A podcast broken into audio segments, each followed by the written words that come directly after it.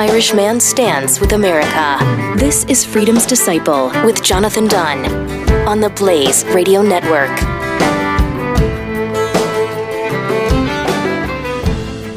Hello, America. Thank you so much for tuning in today. This, of course, is the show where you come for the accent, but you stay for the principles.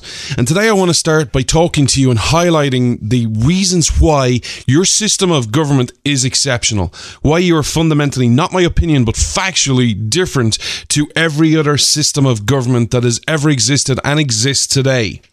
Because to understand this, you have to understand the Constitution and your founding fathers and the Declaration of Independence. Because every other system of government, whether you want to talk about democracy, whether you want to talk about monarchs, whether you want to talk about empires or dynasties or oligarchs, they all are built on the same set of principles. And that principles is there is no limit to government. It's, hey, I have the power, I can do anything I want. Even in democracy, you have this principle where you can have a system of government where a party runs and they run, let's say, let's just make a, give a simple example. They run on tax cuts or they run on giving more benefits to education. And people go, yeah, we need to do that. We need tax cuts and better education. And you vote that party in and they have a term of office. But that drastically can change. They may give you tax cuts, they may give you, you know, better education, but they also might do like climate change. They may do different policies on foreign policy.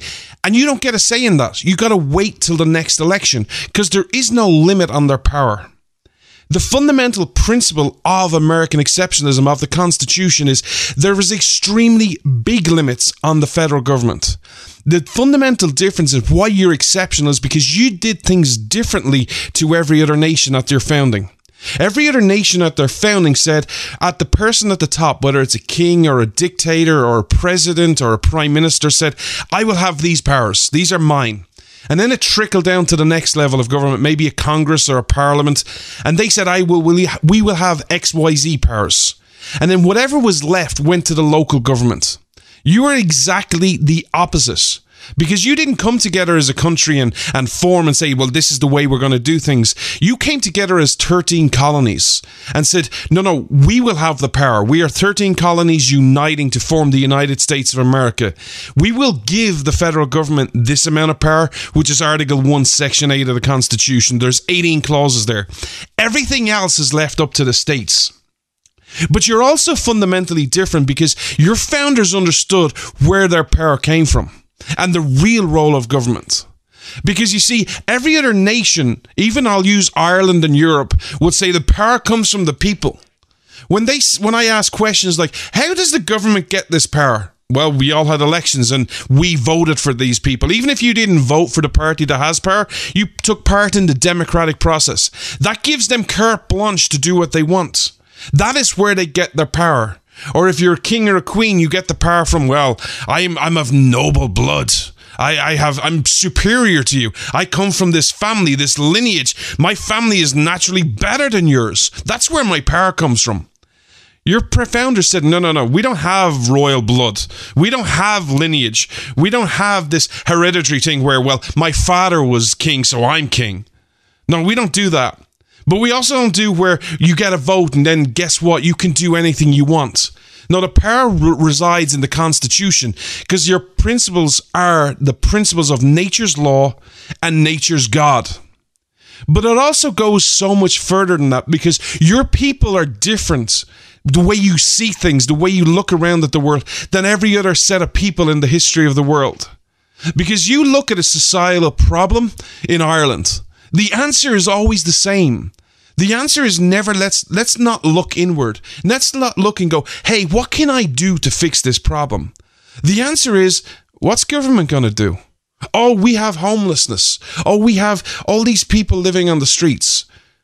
Most people might go, "Well, why don't we help homeless people? Let's let's go give those homeless people some food. Let's go help them. How can we make society better? Hey, what can we as our church do? Can we can we, you know, maybe give some homes to them? No. We won't do that. What we will do is, well, why isn't government fixing this homelessness problem? Why why are we having all these news reports of all these people living on the streets? Why, why isn't government getting its act together? Like I pay my taxes, I vote for them, they, I vote them into power. They got to fix these problems. That's just one example, but it's time and time again. If there's a problem in society, what's government doing? What way do you think the world should operate as a healthy human society? Should we, when we see a societal problem, go, what's government doing? Or what are we doing? Because I don't like using this word, but I can't find a better word for it. When you live in Ireland, when you live in Europe, there's this inherent laziness. And I know that's not the best word, but it's the only word I can come up with that says, I just pay my taxes, you deal with those problems. And I'm sure you see that over here as well, where people are just going, I pay my taxes, I work hard, I, I have all my problems in my life. I, I work 40, 45, 50 hours a week. I have pro- I have issues at home, you know, I've got kids and they have their schooling and I have, you know, you know to, to spend time with friends and I have to spend time with my wife or my husband. I just don't have time to worry about that stuff. You deal with it. Just just take the problems away. And yes, if it means paying more taxes, I'll, I'll do it. Just, just don't bother me with all these problems that I can't deal with. And then what happens? Tyranny starts to come in. I want to talk to you about some stories around the world today. I want to talk to you about a story in England, in Ireland, and in your home country, America. Because we need to define what the role of government is. If you disagree with me and you say, you know what, the founders are wrong, we need to do more, okay, let's have that discussion. I'll fundamentally disagree with you, but let's have that discussion. Let's actually talk about substantive issues. Because I've been in your country all week. I'm I'm home. It's amazing to be here. Your country is amazing. Your people are amazing. I've spent time with some friends, I've hung out. But what has been really annoying is anytime I turn on the radio, anytime I turn on TV, it's the same issue. Let's impeach Donald Trump. Oh my God, did you see what Donald Trump did? And then, of course, you have people defending him. This is a nothing story, but yet everyone is talking about it. Now, I understand there's a, need to offer defense for the impeachment BS that the Democrats are putting forward, but we are getting caught up in the, the weeds. Is this really a big story, or will this be a story that's gone in two weeks or three weeks? Because there are big issues that we need to discuss. We need to define the role of government and make the case for why the American system of government is superior, is exceptional, is unique, and yes, I will say, is better than every other nation. There are people within your government, within your media, who are like, we need to be more like Sweden. You need to be more like Europe. The answer to that is not going, screw you. While that is tempting, we need to articulate in the clearest possible fashion saying, no, we do not. We do not need to be a democracy. We do not need a democracy project. We do not need to be like Europe. What America needs is to be more like Americans' founding fathers, to follow those principles and to make the case for why your founding documents, your Declaration of Independence, your Constitution, your Bill of Rights are the greatest documents man has ever written. We need to offer a defense for it. We need to offer a defense in words and actions and deeds of why they are superior.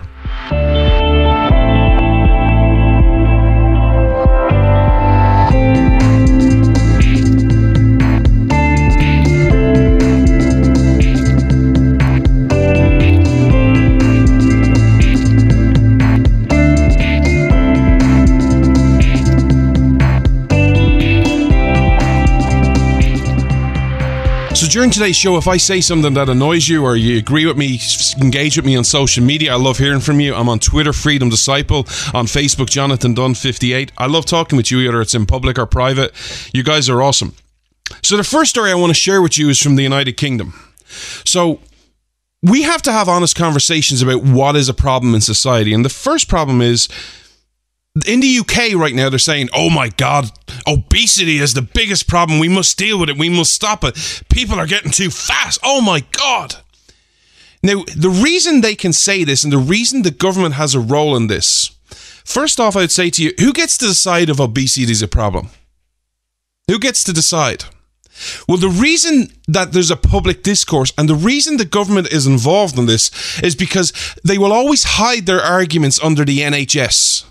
They would go, well, you know what? All this obesity, and the reason it's a problem, it's not because people are going to die or pe- pe- people are living unhealthy lives. No, the problem is, you see, obesity is this epidemic, and you need more healthcare when you need obesity. And what you effectively are is, you're a burden to the taxpayer. So we need to get you to eat healthier and stop being such a cost burden to society. Now, the answer to that might be if you hear that kind of going, well, the answer then is simple, right? It's not obesity. The problem is it's the NHS. Maybe let's have some private healthcare. Maybe if you want to be obese and you cost the society money, let's cost you money, not the society. Let's not have government run healthcare because government run healthcare is not run efficiently. I can say this I live under a country that has government run healthcare. It's horrible. You want to know what's really good in Ireland?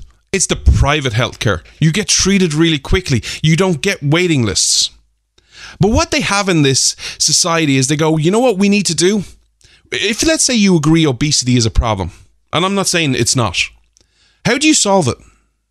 How do you solve it? How do you solve it? Do you encourage people to lose weight? Do you inspire them to lose weight?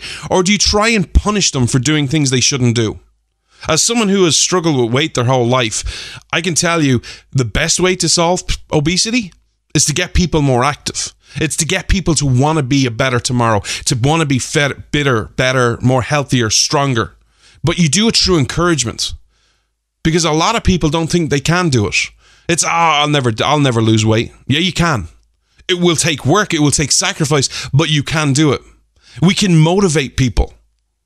We can encourage people, you know, to, hey, don't eat a bar of chocolate, have an apple. You do it through encouragement. But sadly, in, in Europe and in England and in every other nation, it's a case of, no, let's just punish people. So, what they did last year was they went, you know what? The reason we have this obesity crisis is people are drinking too much soda. People are drinking too much pop. We, we need to stop this. We need to punish people. If you drink soda, you're bad. Bad, bad, bad, bad person. You cannot drink soda. But we can't ban it. We can't outlaw. So here's what we're going to do we're going to put a tax on it.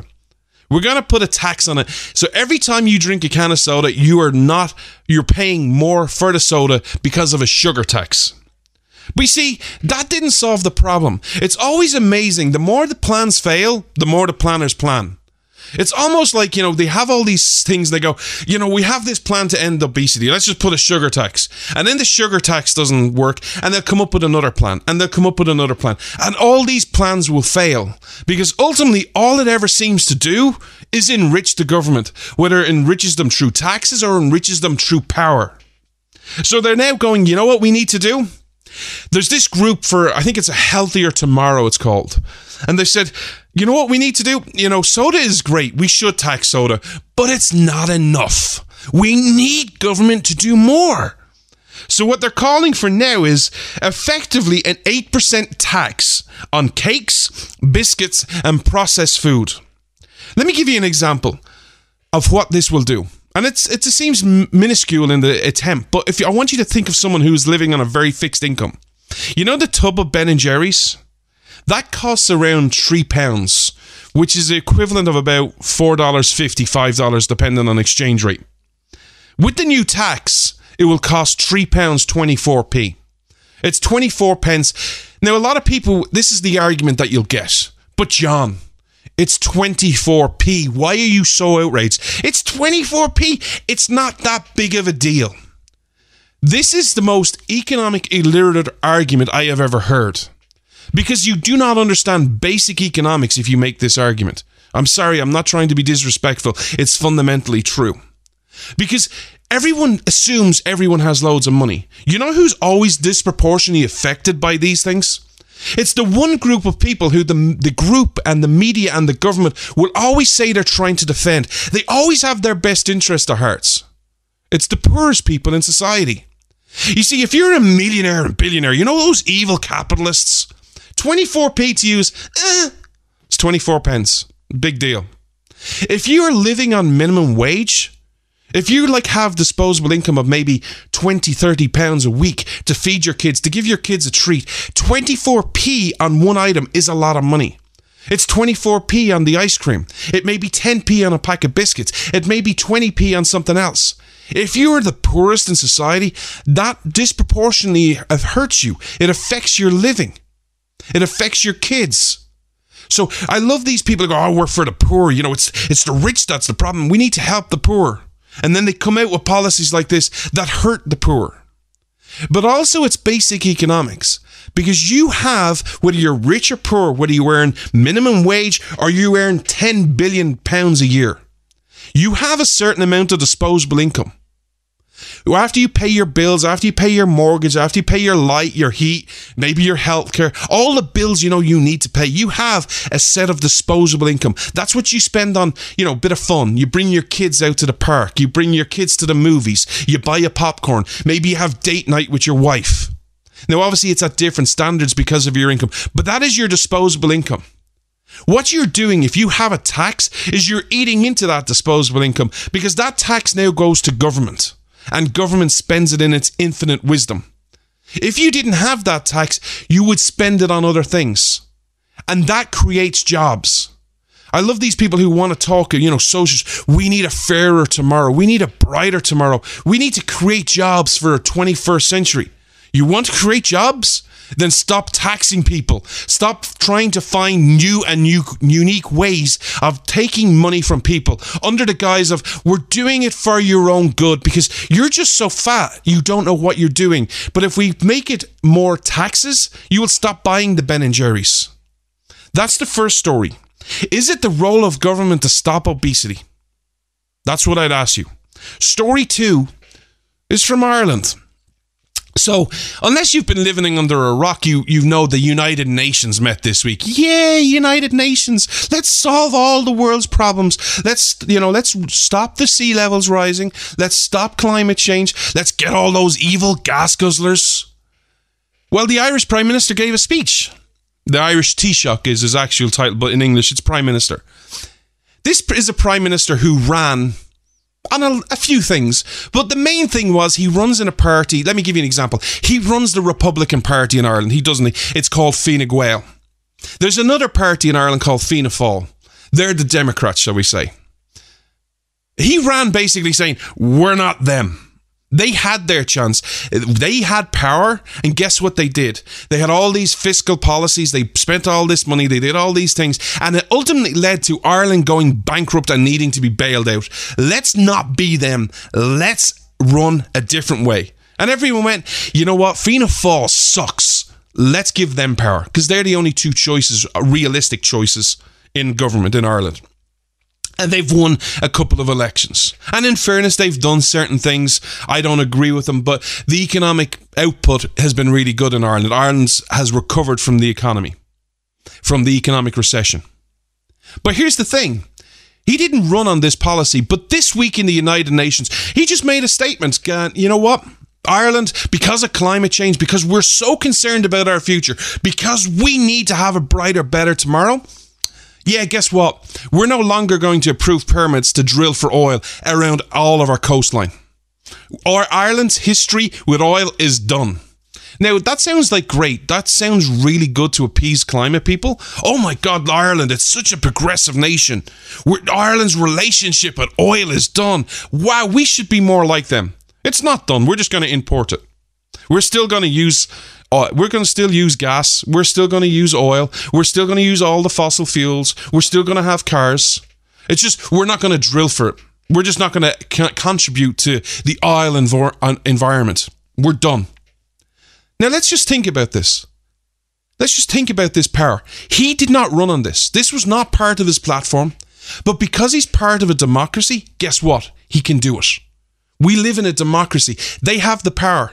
When you have a democracy, they have the power. They can do anything they want. There is no limits on the government.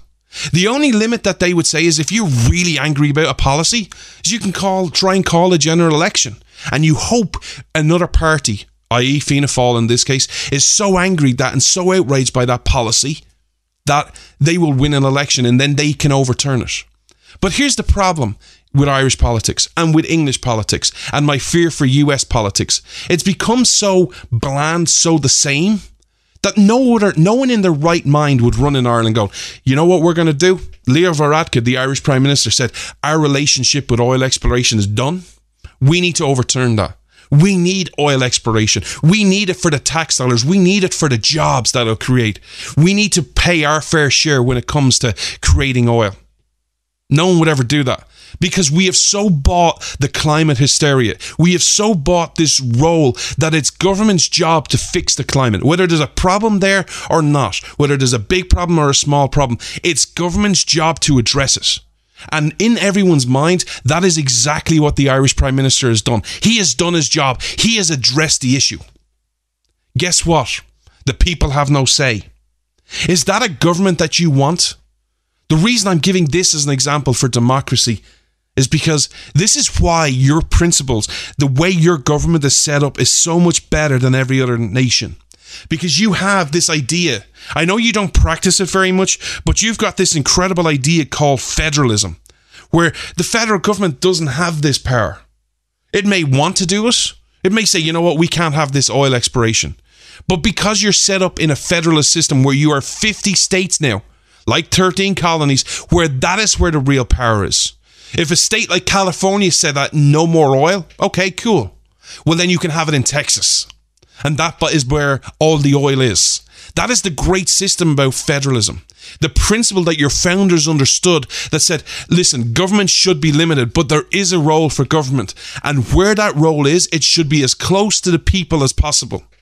It should be at the state level, it should be at the local level. And the federal government is limited in what it can do. Ireland doesn't have that system. Our local politicians have no power. They discuss baloney stuff. Oh, you know, there's a light broken on a road. Will we fix it or will we not? Oh, the grass hasn't been cut here in a while. Will we? Can we organise someone to go and cut the grass? Yes, by the way, our government, our local government, cuts the grass outside our homes because we're too lazy to look after the, the grass outside of our own property.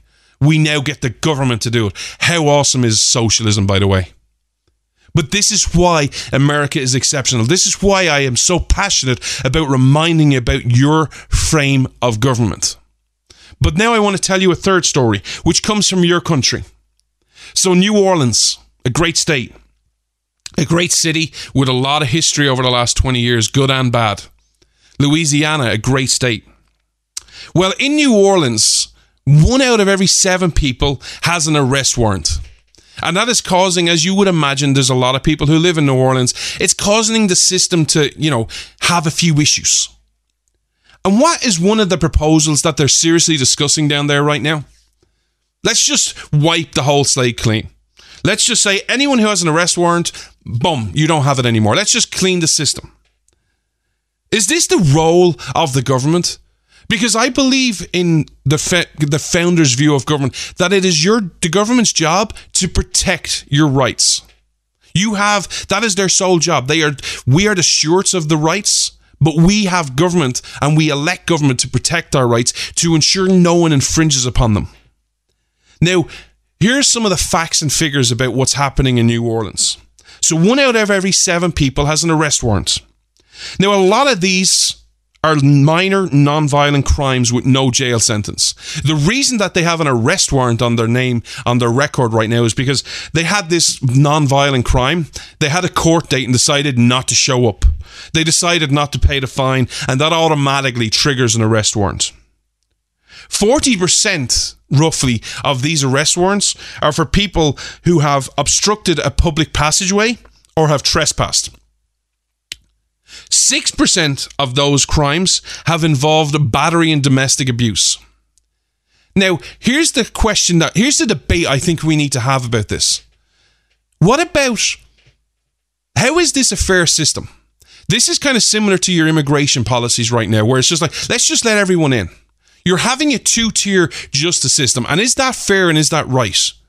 So let me give you an example. Imagine you had a, a non violent issue with the state.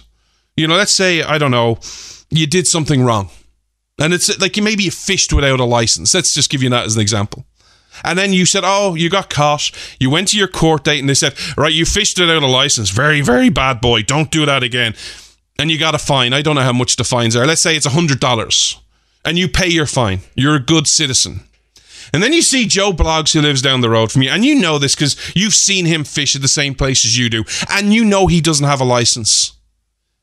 And then he didn't turn up for his court appearance. And then this policy gets passed. You paid your hundred dollars. You you took the time out. Maybe you had to take time off work. Maybe you had to get someone to mind your kids. You had to turn up to court and you paid your fine. Joe Blogg said, "Ah, I can't be bothered." And then this policy gets passed. How is that a fair and equitable system? And the, is the government doing its job where you did, you were a good citizen, you followed the law, after you got caught. He didn't. Yeah, he you had to pay the fine. He doesn't. But also this idea where we just carte blanche just give amnesty because that's what this is. It's a law amnesty. What about the six percent of people who were had domestic abuse? Imagine having someone in your family suffer domestic abuse, and then you call the cops, and they're in a system, and there's an arrest warrant out for the person who did the abuse, and you see this policy. Would you feel aggrieved? Would you feel bitter? Would you feel angry at your government? Would you feel government has protected your rights? Or would you feel government has let you down? Just because the system is a burden, just because the system is overburdened and has a lot of problems, why is it always amnesty? Why is it always, let's just, you know, all those people broke law, let's just let them off? It's like with immigration. Oh, there's so many people. You'd never. The amount of times people say to me, "Look, I get your story, but John, let's be realistic. There's 12 million people. By the way, there's a new report out. It's actually 22 million people. There's a new census out. You'll never deport 22 million people. Do you know how many planes and boats that would take? Oh my! It would just never happen. It's not realistic. Why is it just because it takes a lot of work and it burdens the system? It's automatically let's just find the easiest way out. How about we have a system where we look at the system and kind of go, hey, if you fish without a license, is it a crime? How about we actually remove some levels of government? How about we say this this radical idea? I know I'm just using this as an example. Hey, um, um, how about we don't have you don't need a license to fish? How how about that? How about we actually have that discussion? How about we, you know, this principle of limited government? How about we actually work to reduce the level of government? That you don't have politicians constantly seeking an election to go to DC or go to the local state house to pass all these laws, and then when people break the laws, it causes a burdened system to the justice system where it's overdone because all these people don't turn up, and then there's arrest warrants. How about we actually reduce the laws? How about we have this idea called What's that word again? What's that? Oh, that word. Oh, yes. What's that? Oh, yes, freedom. And leaving people the hell alone. We need to have these discussions, and we're going to continue to have them on this show.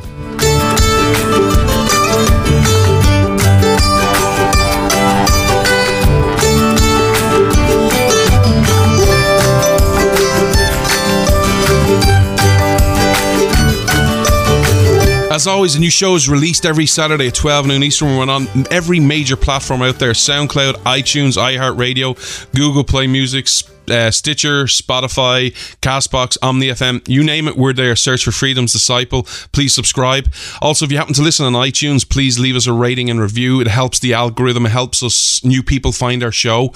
It helps us get a new message out there, a message of why America is an exceptional nation, and I can't do that without your help. So I want to talk to you and I want you to please forgive me for what I'm about to say because what I'm about to say is going to make me sound like a rabid conspiracy theorist. And if you have another theory on this, I'd love you to let me know. So, if you remember correctly, a, a couple of months ago, I did a special on the economy. And big part of that special was focused on Deutsche Bank. I had some concerns. And one of the things I spoke about in that, that show was the technical analysis, which is how people look at stocks and, you know, there's certain Fibonacci levels that you hit. And I said, if Deutsche Bank goes to $5.80 a share and it breaks it, there's no other stop it could literally go all the way to zero and then it would maybe go bankrupt and then that would cause a major economic impact in Germany. And with all the derivatives they have 50 trillion worth of derivatives that would have contagion and no one knows where that will spread. Will it spread in Europe? Will it spread in Asia? Will it spread in America? And that type of asset, that type of bank, Deutsche Bank is so huge. It is Germany's biggest bank by a country mile. It's bigger than the second, third, fourth, fifth, and sixth banks in Germany combined. That's how dominant it is in Germany. Well, I've been watching it, uh, even though when I was going through the summer, when I was going through my own issues, I was watching it and looking at what was happening. Now, 580 is the limit of what it had to hit. And if it broke it, it was going to be in trouble. Well, it came pretty close to it. It got to $6.44. And ever since it hit that dollar price of 644, it's gone up. It spiked all the way to $8.45 a share. This is what I can't figure out. And this is why I'm going to sound like a conspiracy theorist. But I've always been honest with you. What happened at 644 a share that people went, I got to get me some Deutsche Bank? Like, if you Google Deutsche Bank, you will see bad story after bad story after bad story after bad story after bad story. It's the, the press of Deutsche Bank is horrible. Whether it's the links to, you know, Nazi Germany, whether it's the failed merger with Commerzbank, whether it's their offices getting raided. We went through all this in the show. If you didn't listen, it was a couple of months ago. It was about economic warning, and Deutsche Bank is big in that. But what is it that all of a sudden happens that it became such a buy that people went, I gotta have me some Deutsche. Because let me give you some of the figures that really, you know, are obvious. Their ratings report in June revealed these figures. Their revenue is down 6.97%. Their net income is down 983%. And their net profit margin is down 1,049%. Those are, I don't care how economic, you know, illiterate you are, or you may like, I don't care about economies. I know nothing about the stock market and I want to know nothing. I don't know anyone who would say that and would look at those figures and kind of go, that sounds okay. No, those figures sound horrible. Who, what stockbroker is going to their client? Can you imagine your stockbroker? How does that conversation go? Yes, hello. This is your stockbroker here. I, I have a buy for you. I have a great buy. It's an exciting buy. Oh, what is it? It's Deutsche Bank. Oh, well, tell me more about them. Well, I don't really have good things to say about them. You know, they had a failed merger, but don't worry about that. And yes, they had their offices raided, but that, that's just big government. That's just fake news. Oh, okay. Well, what are their figures? Yeah, well, their revenue's down nearly 7%. Their income is down 900 183%, and their profit margin is down 1,000%. But definitely buy it. This is a great buy. Do you like go click after your stockbroker has that conversation with you? Are you are you excited? Are you like, yes, Deutsche, it's the future. Buy me some Deutsche. Get me Deutsche. Get me all the Deutsche Bank you can get. What's happening?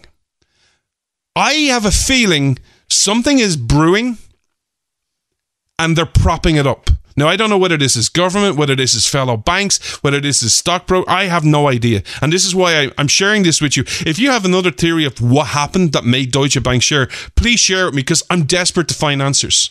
I'm asking everyone I know, why would this happen? I'm trying to figure it out. But here's what leads me to believe there may be something to the story of it's been propped up because they everyone knows this system is not good. Everyone knows there's problems in the financial system. And they're just propping it up because they want to pa- pa- pass that book down the road just a bit more. They want the good times because the economy is good. They want to enjoy those good times a bit more. And what leads me to believe this is a story that came out last week about the US government. Every time I did that show and every time I mentioned Deutsche, this is the common theme I get from people who answer me. John, I get your concern for Deutsche. It's a real concern, but it's in Germany. Look at what's happening in America. Our banks are stronger than ever. Our economy is awesome. Just look at the bank stock prices on the stock market. Everybody's up. Even you highlighted that how great the stock price was for Citibank and JP Morgan. Our banks are solid. Are they? Because last week, the US government that was announced have effectively, why they didn't use this word, this is what it is. They have launched another series of TARP. It is the first series of TARP in 10 years. Because right now, your Federal Reserve is giving money and loans to US banks. And it's not giving small amounts. I love how America, you know, America is so different and it's so unique you know, if you say an amount of money in America or and in Ireland, the reaction will be different. If you say $1 billion in Ireland, we're like, wow, that's a lot of money. You saved a billion dollars. That's a lot of money. You say that to the US government, it's a billion dollars. We, we borrow that in like two seconds.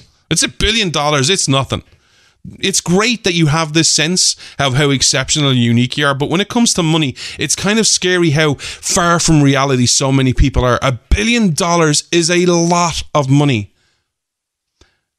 Your government, uh, last Tuesday, gave $105 billion on two different occasions. Between last Tuesday and last Friday, it gave a combined total of $278 billion. But that's not the end of it. the Federal Reserve has committed to give $75 billion every working day till October 10th. Now, let's have a conversation about that. Is that healthy? Is that a sign of the banks are stable? Is it a sign that there is problems in the banking system? And why is that? Because you look around at the economy, you look around at the economic numbers, a lot of them are pretty good. Why are the banks having problems? What's going on under the surface?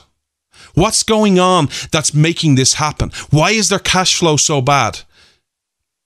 Now, here's the other question that we need to answer. Now, sadly, the precedent, and that's such a big legal term in America and around the world today, has been set. But if banks are having problems, is it the role of the Federal Reserve and the federal government to bail them out? Now, we all sadly know this answer because only Iceland and a few other smaller countries said, no, it's not. The US government goes, well, they're too big to fail. Why would you want the banking system to collapse? It would lead to catastrophe. We have to bail them out. The same with the auto industry. Because you're starting to see the auto industry have problems. UAW are going on strike. What's happening underneath the surface? Some economic numbers, and this is not a slam on Donald Trump, this is not even uh, anything to do with Donald Trump. But there are problems with the US economy. The amount on the auto loan front, back in the Great Recession of 2008, let me give you some numbers. In the Great Recession of 2008, there were 5.7 million people who were 90 days in arrears on their auto loans. Today, it's over 7 million. That's nothing to do with Donald Trump. That's personal responsibility. That's the everyday American people living way beyond their means. Now, what happens when those cars start getting repossessed? the market gets flooded, demand goes down. What happens to companies? Companies start having to lay people off. They can't keep up. There's no demand there to to to build and create new products. What happens then? You have the auto workers going and striking. They say they it's a great economy. Everything's awesome with this economy. We need more wages. Is that realistic? But when it comes to the banks, what is the way forward? Because what will happen is, and this is why I think there's a lot of sentiment that the left get right about banks. The idea of banking industry, their solutions are horrible, by the way. I'm not advocating their solutions, but there is a lot right when they say about their sentiment, the way banks operate. I'll never forget an example of Citibank a couple several years ago. In the same quarter, they had two historic things happen historic layoffs and historic dividends and historic profits. How does that meld in your brain? Does that make economic sense to you? That the same quarter you have historic profits, you have historic layoffs? Is there some precedent there to say there is a few problems in the banking industry? These are conversations we badly need to start having. Because I have a feeling, and I've shared this with you over the last several months, bad things are about to happen. Some things do involve Donald Trump, not because he's created them or he just didn't fix these problems. I've said for the longest time, your federal debt is out of control and it's growing by a trillion dollars a year. You look around at some of the economic issues, whether it's, you know, amount of debt people have, whether it's in mortgages, whether it's in refinancing, whether it's in credit card debt, whether it's in college debt. People are living beyond their means in auto loans. The banking industry is not stable. What happens? These are questions we need to address really quickly. And I would say if you're a Donald Trump supporter, here's my advice if you're a Donald Trump supporter. These are questions you guys need to take the lead on more than people like me. I don't have a horse in the race. I'm here to talk to you about principles. But here's the thing if I'm right, or even if there's a small chance I'm right about the economic problems that are coming, and this goes into 2020, does Donald Trump have more chance or less chance of getting elected? Because if I am right, or even let's say, even if you're sitting there going, yo, John, you're all been dramatic, you're been, you're, it's just you're never Trumper again because you just don't like Donald Trump, which is not true. I've called a ball a ball and a strike a strike. I've always done that. But if let's say you think I'm being dramatic or I'm overplaying the hand or you know you don't see things the way I do and you say yeah there's a few problems but not as bad as you do. What do you think the left are going to do with those few problems? This is my big fear is that all these problems start coming and the left start going, well, you know what the problem is? This is the problem. And they'll be right about the problem. And then they'll offer all these crazy solutions that are government centric. Let me give you an example auto loans. How do you fix the auto loan crisis? Is it government? Is there some government plan you can offer? Is there some government proposal, some rule or regulation you can solve this with? Or is it up to the free market to solve it? It's up to your people to solve it. Likewise with the banks. Is there some government plan that you think will get the banks to, to not need money? And then be efficient and run a good and offer a good service? Or do you think it's up to the banks to solve these problems? But the problem is because government and has overarched and into society, its government is now an offer, is on offer for a solution. Oh, we just need money. Let's go to the Federal Reserve. Should that be an option? I believe the answer is no, it shouldn't. You need to get back to the constitution of your state, of your government.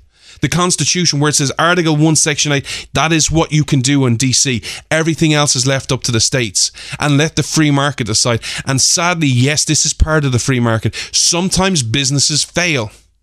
But I've used this example in the past. Sometimes businesses failing is not necessarily a bad thing. And I'll use a very small example. How we listen to music. Can you imagine if we said, you know what, no business should ever fail? We'd still have record players. Innovation is a good thing. Some businesses just have a life cycle. Records are really good, but guess what? It got replaced by the cassette. And then cassette was really good, but then guess what? It got replaced by the CD. And CDs were really good, but guess what? It got replaced by the iPod. Do we want those innovations? Or do we want to be able to say, you know what, the record player, the cassette player, the CD player, they should never go out of business. We should bail them out. Because ultimately, what happens is some of the people, there's turnover of staff where if you were building and cr- producing and creating records, you know, the vinyl, you got retrained and then you went and created cassettes. And then people who did that then went and made CDs. This is what happens. Sometimes bad things happen in the economy, and that's okay. We need to make these arguments to our fellow people where it's not like, oh my God, you're so horrible and you're so hateful. You want business to go out of business? Well, if there's no need for it, yes. If it's true innovation, yes, I do. I want a better, brighter tomorrow. By the way, why is it only people like me that are hateful for wanting, for being okay with businesses going out of business? Did you ever hear any problems when Obama wanted to call down the, clo- the coal mines?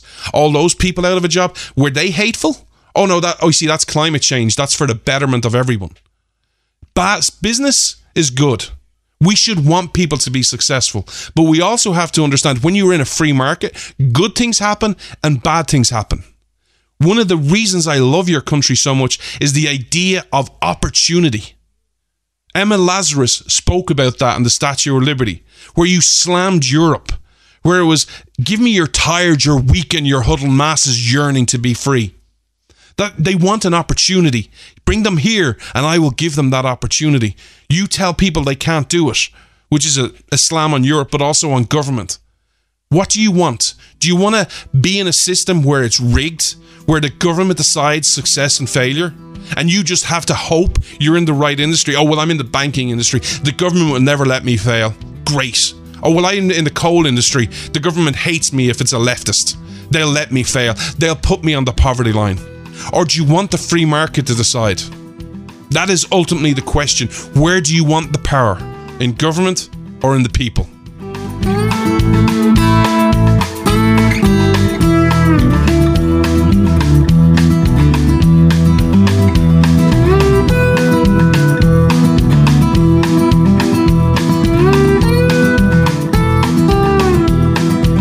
I want to finish up today's show by talking to you about a, the other story that was big in America this week, and we spoke about it briefly last week. But Greta, Greta, Greta, Greta, Greta. But I don't want to talk to you about climate change per se. I want to talk to you about her. And I want to co- compare and contrast uh, yet another reason why America is fundamentally different than the rest of the world. There's this idea of collectivization and individualism. Every other nation is built on the collective. Ultimately, whether it's Greta, whether it's a politician, whether it's a prime minister, society will always say, You need me to do the change. Oh, there's homelessness. You need me. I'll be your warrior. I'll be your champion. That's every other nation Ireland, England, Sweden, Norway, Europe, Australia. We always need someone else. We need someone else to be our great warrior. That, you know, we'll help them, we'll encourage them, we'll inspire them, we'll give them power. They will fight for us. America is built on the principle of the exact opposite. America was built on the principle of individualism. You don't need anyone else to change the world. You can change it. You don't need a politician. You don't need Donald Trump to do something. You don't need Ted Cruz. You don't need Mike Lee. You don't need Lindsey Graham. You don't need Nancy Pelosi. You want to change the world? You do it. And even when things are the greatest obstacle, where you're thinking, you know what, you can't change it. Oh, there's this big obstacle. Like I know people want to make Google the big bad boy at the minute. Now, I'm not saying Google are good. I'm concerned about Google.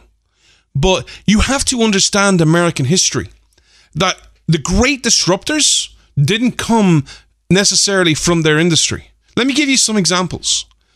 You know, people think, oh, well, how could you ever topple Google? You can't do that, John. You need government to stop Google. I, I disagree. I believe you need government to get out of the way. I believe you need free markets. But you can disrupt them by ideas. Let me prove it to you. You might think that the advantages all the printing presses had, that they would just control the industry so much that no one would ever disrupt it and become the market leader. You would be wrong by saying that. Because the printing presses didn't create Amazon. Amazon and Jeff Bezos created Amazon. You may think, you know, for all the power Hollywood has, that Hollywood would just control everything. Hollywood would just, they would take control of absolutely everything. They would control content, they would control distribution, they would control what you see. They would be the market leader. No, Hollywood, for all its wisdom, for all its power, for all its creativity, didn't create Netflix. You may think the auto industry has such a hold over America that it wouldn't that it would create the coolest car, the car that everyone wants, even though this company never makes money, or sorry, never makes a profit. You would think the auto industry would hold that. Nope. Elon Musk and Tesla hold that honor. Because everyone wants a Tesla. It's so cool. It's who wouldn't want who would who would say, "Hey, J- John, there's a Tesla outside. It's yours." Who would say no to that? It's awesome. I'd be like, "Hell yeah." I want I want to drive a Tesla. I'd actually love to drive a Tesla. Never had that opportunity. But you'd be, "Yeah, hell yeah." But even let me give you another example that's closer to home. You would think for, you know, all the talk of fake news, of all the talk of how the mainstream media has has this hold over America, how they must be stopped, they must be regulated, they must be put out of business. You would think they dominate the news, that they're the great disruptors. No. The great disruptor was Glenn Beck and the Blaze. Hey, let's have this idea where we don't have to be necessarily on TV. Let's have it on the internet. Let's have it on different social media platforms. That is what you have. They're the great disruptors. Google has issues. I'm not I'm not saying hey Google is awesome and let's all buy Google shares and let's all use Google products. I'm not saying that. I believe Google is a problem. But how do you solve this? You can solve it. If you're listening out there and you've got this great idea uh, to compete with Google, but you're more open to privacy and you know you're not going to track people, then go for it. You can be a great disruptor. You don't need anybody. But there's this idea that you need other people. That this idea where you're powerless. And so many people have bought into this victim mentality of saying, I, I can't do it. I need someone to be a champion. I need someone to be this great warrior for me. That I need to have this great equalizer. And this has always been gov- some form of government. When Greta spoke at the United Nations this week, and I want to focus in on one of the sentences she said. And she's actually right with what she says, she's just wrong for the reasons. That's the sad thing. She got up in the United Nations, she was talking all about climate change, and one of her sentences was, You have stolen our dreams. And that if you don't act now, we will never forgive you. What's actually true is her sentence about the UN stealing people's dreams is actually factually accurate. The United Nations has killed many a dream.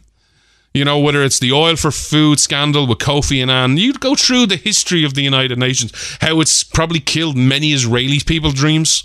because oh we can't you know we'll condemn Israel and we'll have all these sanctions and all these condemnations of Israel. But when it comes to Palestinian kids ah no don't say anything. You know all the Palestinian kids who know no better who are just taught all this hate there's no the UN does nothing to stop that. Oh we we'll write a really nasty letter hmm whether it's the kids in North Korea where they're brought up in absolute poverty where they're brought up in situations where they have no hope for tomorrow. There is no dreams in North Korea. The dream is probably, hey, I don't want to get killed today. And the UN does what exactly? Oh, uh, we, will write a nasty letter telling him how angry we are and how inappropriate he acts. Yeah, like that's going to cause any change. So, what she said about killing people's dreams is factually accurate. But she's wrong because she gave the example of climate change. She's talking about her people and her generation. Are you seriously telling me that you have bought into this? And here's the thing how do you respond to that? There are many attributes we are missing in society, humility being one, but empathy being another. I look at Greta, and while it's easy to mock her, while it's easy to slam her, while it's easy to say you're a 15 year old kid who knows absolutely nothing, sit down and shut up. I don't want to do that. I actually feel sorry for her. I feel great empathy for her because it's clear she is nothing more than a pawn. I don't get angry at her for what she says. I get angry for the people around her who have literally brainwashed this girl into thinking her dreams for tomorrow are, end, are there is none. And how she gets so angry about climate change. And how she has this great thing about uniting behind the science, even though the science is disputed. But even if you agree with everything she says, her solutions are always the same, the same that everyone else wants to talk about. We must act through government.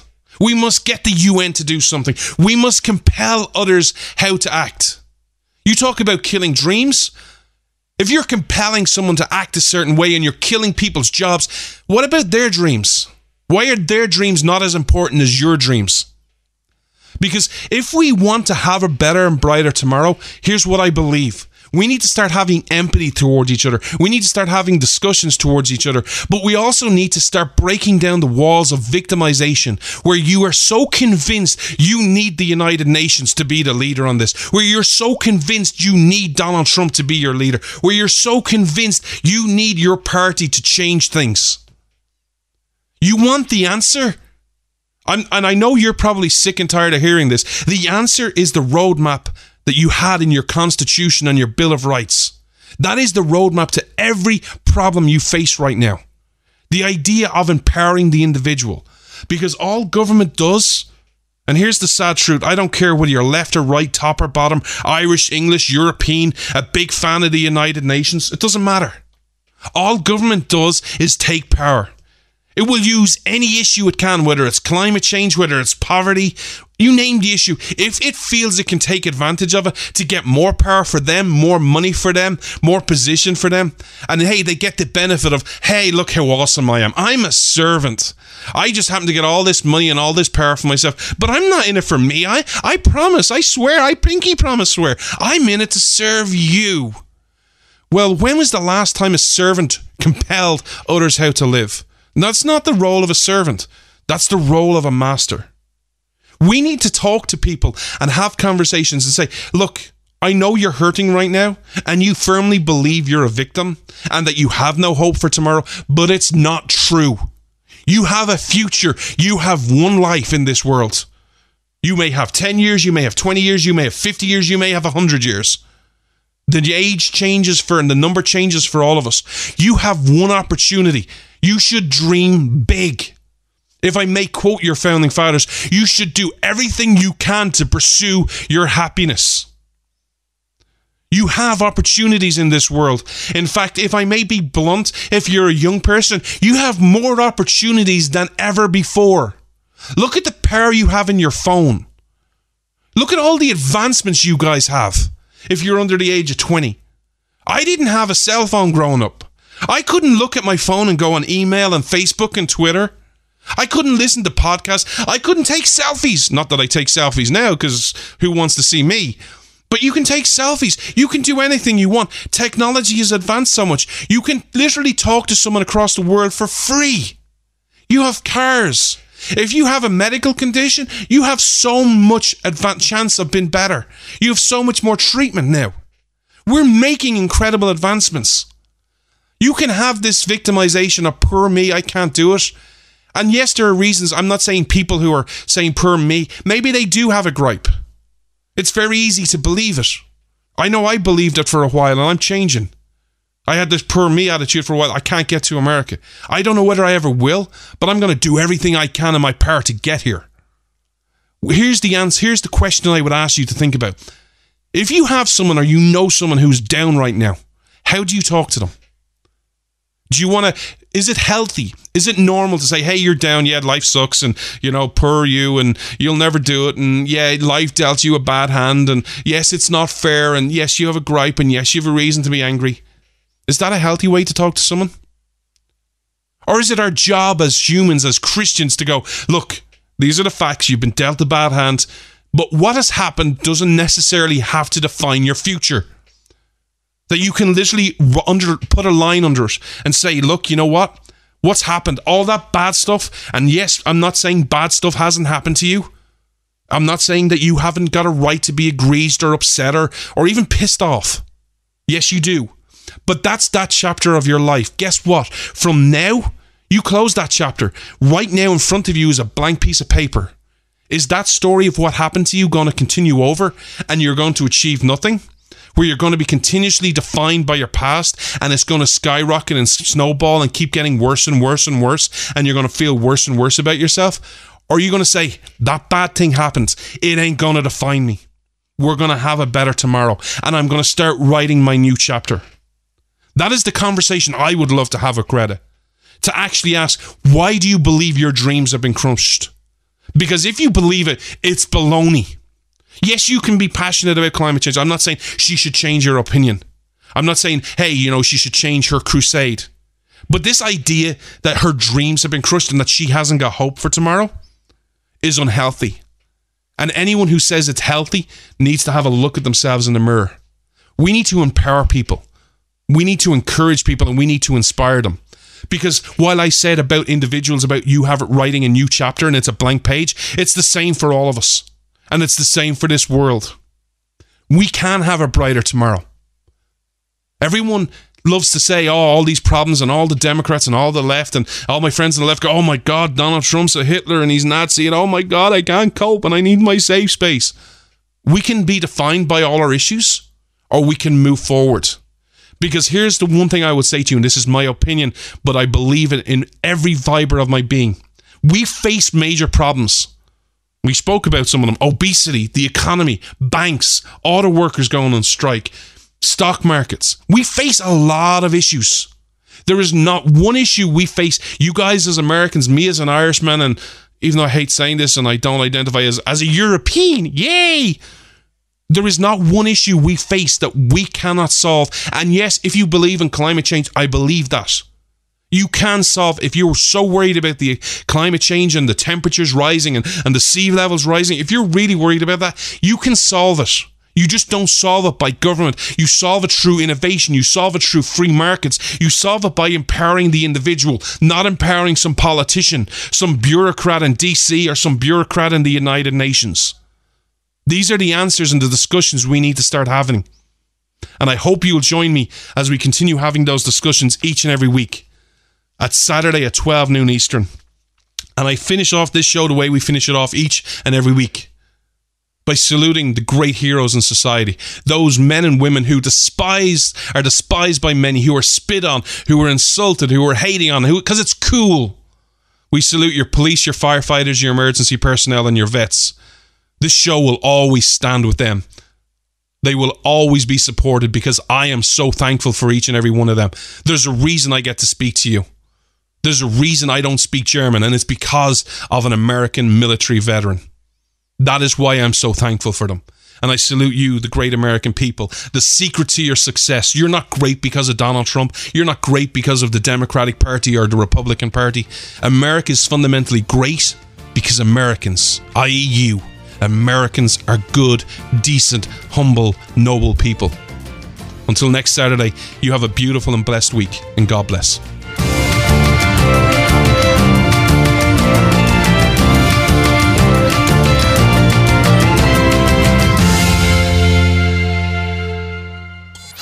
Freedom versus freebies. This is Freedom's Disciple with Jonathan Dunn on the Blaze Radio Network.